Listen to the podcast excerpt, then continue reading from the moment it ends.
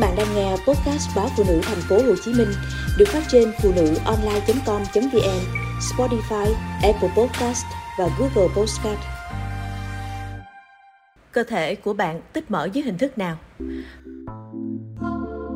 Có rất nhiều cách để loại bỏ lượng mỡ thừa và chúng ta có thể dễ dàng tìm thấy hàng trăm bí quyết để giảm cân.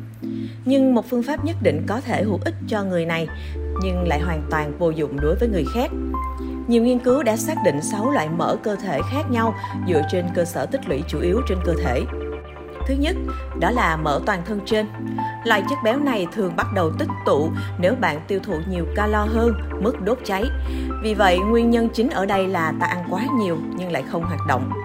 Bạn nên tập thể dục nhịp điệu vì loại chất béo này xuất hiện do thiếu hoạt động thể chất đi bộ, chạy hoặc bơi ít nhất 30 phút mỗi ngày cũng sẽ giúp bạn thoát khỏi loại mỡ này.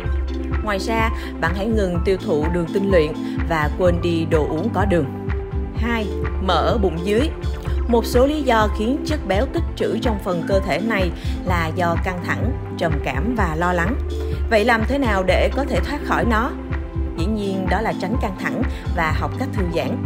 Hóc môn căng thẳng cortisol làm cho chất béo tích tụ trong bụng. Vì vậy, một lựa chọn tốt cho bạn đó là thiền hoặc thực hiện một số bài tập thở.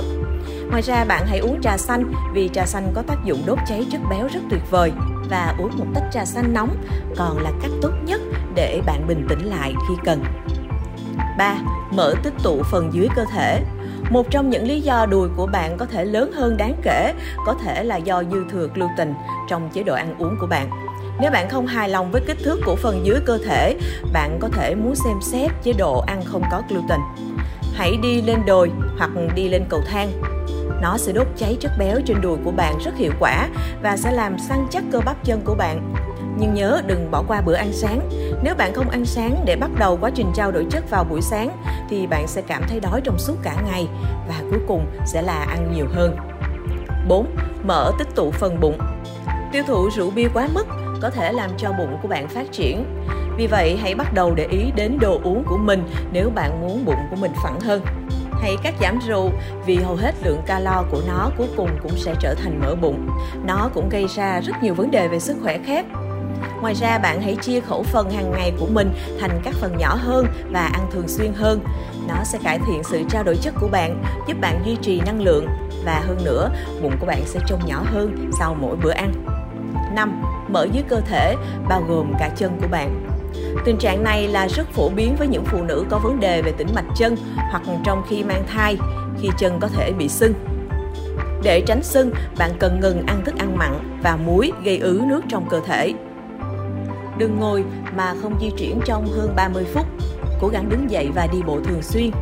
Nếu bạn có cơ hội nằm xuống với đôi chân nâng cao, bạn nên làm điều đó để ngăn chất lỏng tích tụ ở phần chân dưới. 6.